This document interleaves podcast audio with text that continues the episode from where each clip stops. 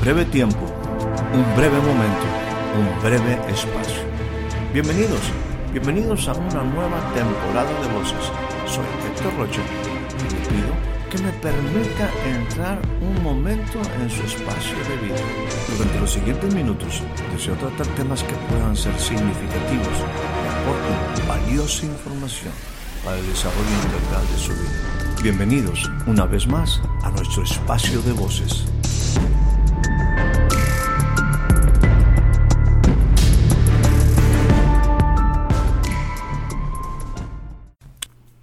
Le doy a usted la más cordial bienvenida a este nuevo breve espacio de voces.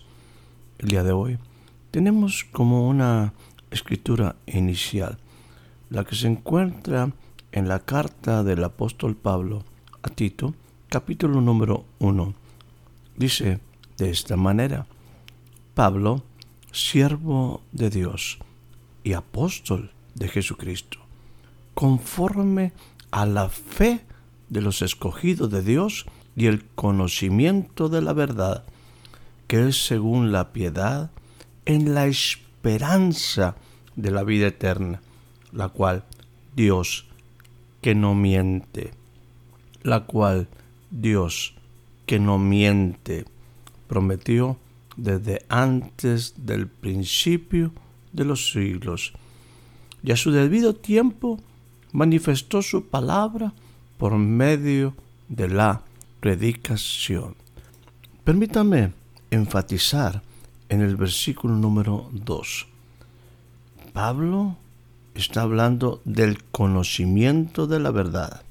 Dice, en la esperanza de la vida eterna, la cual Dios, que no miente, prometió desde antes del principio de los siglos.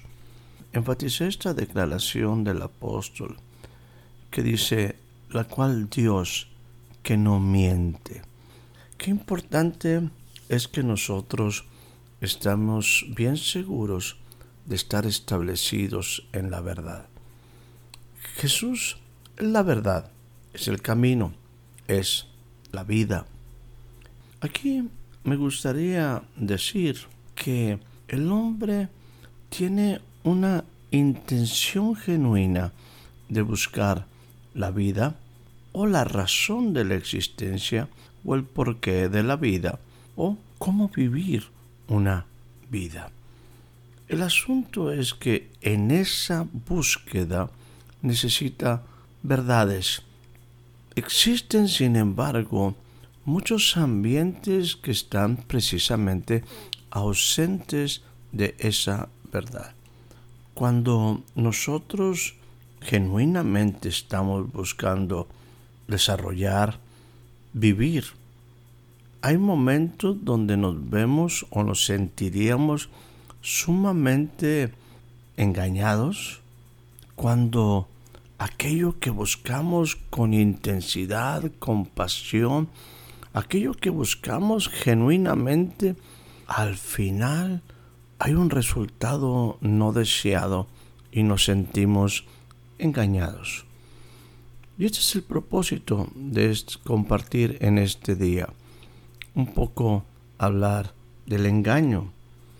El engaño implica en su resultado final, una vez que se descubre que fue una mentira, un engaño, lo que queda en el ser humano, en nosotros, es decepción, desilusión. Nos sentimos defraudados. Esta es una cuestión que nadie de nosotros nos gusta, que alguien nos engañe, que por ejemplo en un negocio alguien pues no nos diga la verdad y nos veamos involucrados en situaciones complicadas, difíciles, porque no nos hablaron con la verdad. El engaño es algo bastante triste y cualquiera de nosotros nos sentiríamos, pues, como mencionaba, desilusionados. Ahora, hay cuestiones, por ejemplo, Ahorita hablé muy rápido de negocios, pero ¿qué pasa cuando una persona, alguien de tu confianza, sentirnos engañados, envueltos en mentiras, nunca será una bonita experiencia. Mencioné hace rato el concepto de un negocio, cuando tú con ilusión, cuando tú con esperanza, cuando tú con tu economía entras o eres involucrado como un empleado y al final de la situación te das cuenta que todo fue un engaño. Es terrible, es terrible lo que sucede, la decepción es grande. Como seres humanos también hay cosas que son bastante fuertes cuando una persona que conocemos, quizás cercana al corazón, también nos miente, nos engaña. Estas afectaciones a nuestra alma, a, a nuestro ser, son bastante, bastante complejas las cosas que vienen al pensamiento, que emergen en los sentimientos, todas ellas envueltas en decepción, en desilusión, en sentirte, en sentirte defraudado. No se diga cuando hay cosas realmente trascendentes en la vida, cuando estamos en una búsqueda genuina de las cosas y no tenemos la certeza o al final en una serie de cosas que nos envolvemos en nuestras creencias, donde invertimos nuestra vida y el resultado es nuevamente sentirte defraudado, decepcionado. Pudiéramos dar muchos ejemplos que no podemos negar que estamos expuestos con facilidad en un mundo que practica mentira, que practica el engaño, en cualquier momento de nuestra vida se puede ver envuelta en grandes situaciones que traen o que traerían grandes desilusiones, grandes decepciones, donde nos sentimos defraudados. El tema es sumamente abundante.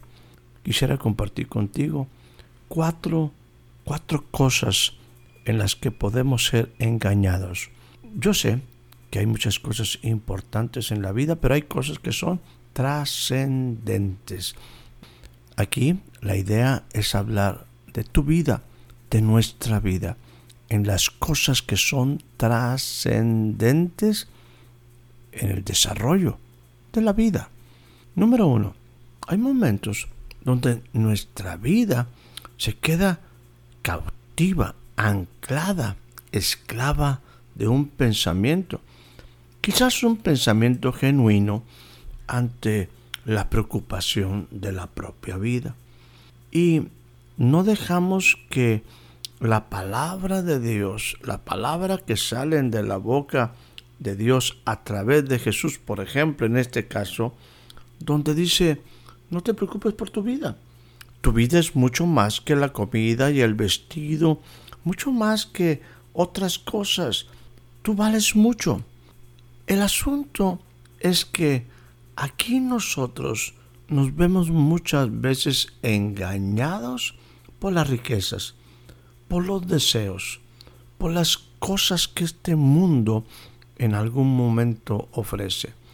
Proverbios 23:5 me dice lo siguiente: Cuando tú pones tus ojos en la riqueza, ya no está, porque la riqueza ciertamente se hace alas como águila que vuela hacia los cielos. Te diría rápidamente, hay cosas más importantes que el oro y la plata, que las piedras preciosas, que los bienes, cosas que, que no son parte realmente de la vida en el sentido de su trascendencia, cosas que se utilizan aquí pero no tiene trascendencia para la vida eterna. Eclesiastés 5.10 dice, el que ama el dinero nunca se saciará de dinero, y el que ama la abundancia jamás se saciará de ganancias. Todo esto es vanidad. Las riquezas nos engañan. En este aspecto muchas veces nosotros en la búsqueda, insisto, genuinamente de satisfactores, de seguridad, de repente nos damos cuenta que hemos alcanzado muchas cosas, sin embargo, nuestra vida no está completa, nuestra vida no es plena, la vida no es como nosotros la quisiéramos. Al final, las riquezas producen engaño. Hay otra, otro tipo de engaño, sería una segunda forma de engaño. Quiero utilizar el pasaje de Hebreos 3:13. Dice, antes exhórtense los unos a los otros cada día, mientras todavía se dice hoy, no sea que alguno de ustedes se endurezca su corazón por el engaño del pecado. He leído este pasaje donde se habla del engaño del pecado, pero déjenme leer algunas otras escrituras a fin de entender un poquito más esto. Dice, por ejemplo, Marcos 7:20, y decía, son palabras de Jesús, lo que sale del hombre es lo que contamina al hombre, porque de adentro, del corazón de los hombres, salen los malos pensamientos, fornicaciones, robos, homicidios, adulterios, avaricias, maldades, engaños, etcétera, etcétera. Todas estas cosas malas, maldades, salen de adentro y contaminan al hombre. Date cuenta que en las palabras de Jesús no se menciona la palabra pecado. El asunto es que si hay un problema con nuestros pensamientos. Quizás esto se refiere, como dice Proverbios 28-26, el que confía en su propio corazón, alejado de Dios, es un necio, pero el que anda con sabiduría será librado. Jeremías 17:9, cuando habla de confiar en el Señor y que el hombre que confía en el Señor será como un árbol plantado junto a corrientes de aguas. Dice, más engañoso que cualquier cosa es el corazón sin remedio. ¿Quién lo comprenderá? ¿Qué te estoy diciendo con esto? Que la escritura que utilizaba de hebreo me hablaba de pecado. Y eso es una, una realidad. Pero más allá del pecado, el principal afectado, y no me refiero a mi relación con Dios, el principal afectado por mis pensamientos, que son incorrectos, malos, donde emergen todas estas cosas como homicidios, avaricias, maldades, fornicaciones, todo esto, el primer afectado soy yo. Y no estoy hablando de las cosas de Dios, y aquellos que en un momento son afectados por mis decisiones. Yo puedo tener un mal pensamiento, robar. El asunto que mi mal pensamiento me va a llevar a quitarle a otro algo que él trabajó para ello. En la ira del hombre se atreve en un momento de pelea a quitarle la vida a otro vienen avaricias, maldades, engaños, envidias, y no solamente es un aspecto mío, eso es lo que está en el corazón del hombre, sino que se traduce en el efecto a dañar, perjudicar, engañar, afectar a otros seres humanos. Hebreos capítulo número 3, versículo 13 dice, cuídate de que tu corazón no se endurezca por el engaño del pecado. El problema es el corazón y el corazón empieza con ciertas prácticas que se constituyen en hábitos, en un estilo de vida, dañándote a ti, dañando a otros, dañando una sociedad. Hay dos cosas que hemos dejado aquí. El engaño de las riquezas y el engaño de nuestro propio corazón. Los pensamientos perversos, incorrectos, inadecuados que salen de un corazón que está alejado de Dios. En el tercer punto, el mismo apóstol Pablo menciona en su segunda carta a la iglesia en Tesalónica, capítulo número 2, versículo 10. Dice, hay un espíritu de iniquidad que engaña a todos aquellos que se pierden, porque ellos no recibieron el amor a la verdad para ser salvos. No podemos negar que en el ambiente de hoy, en el sentido espiritual, hay un ambiente que promueve lo vergonzoso, que da fruto malo, que todo eso provoca y potencializa los problemas del corazón humano. Ese corazón que se desvía, ese de corazón que se pervierte, se contamina. Es cierto, hay alguien que en algún momento Jesús dijo era el padre de mentira. Y ha creado un ambiente ahí donde la sociedad va construyendo en sus maneras de pensar, en sus maneras de ser, lo que él piensa que es o lo que ella piensa que es un estilo de vida. Nada más alejado de la verdad, porque todo está basado en mentira, en falacias, en cosas que no suceden en cosas que no van a acontecer. Al final de los tiempos, ese espíritu malvado, espíritu de engaño, de iniquidad, de mentira, afecta, afecta el desarrollo de nuestra vida. De repente te puede traer satisfactores o te permite ir desarrollando una vida en el desenfreno y te aplaude, te dice que estás bien, te dice que eres libre para hacer tantas cosas y no sabe que estamos engañándonos a nosotros mismos, déjame decirte al final de la vida, tú te vas a sentir, o en cierta etapa de la vida te vas a sentir desilusionado, defraudado, te vas a sentir vacío. Ese espíritu de engaño es una realidad y tiene una fuente, el Padre de mentira.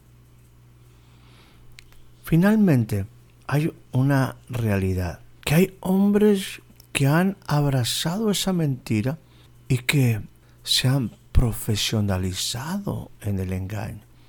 En una manera sutil utilizan cosas que van directamente a la mente de mucha gente.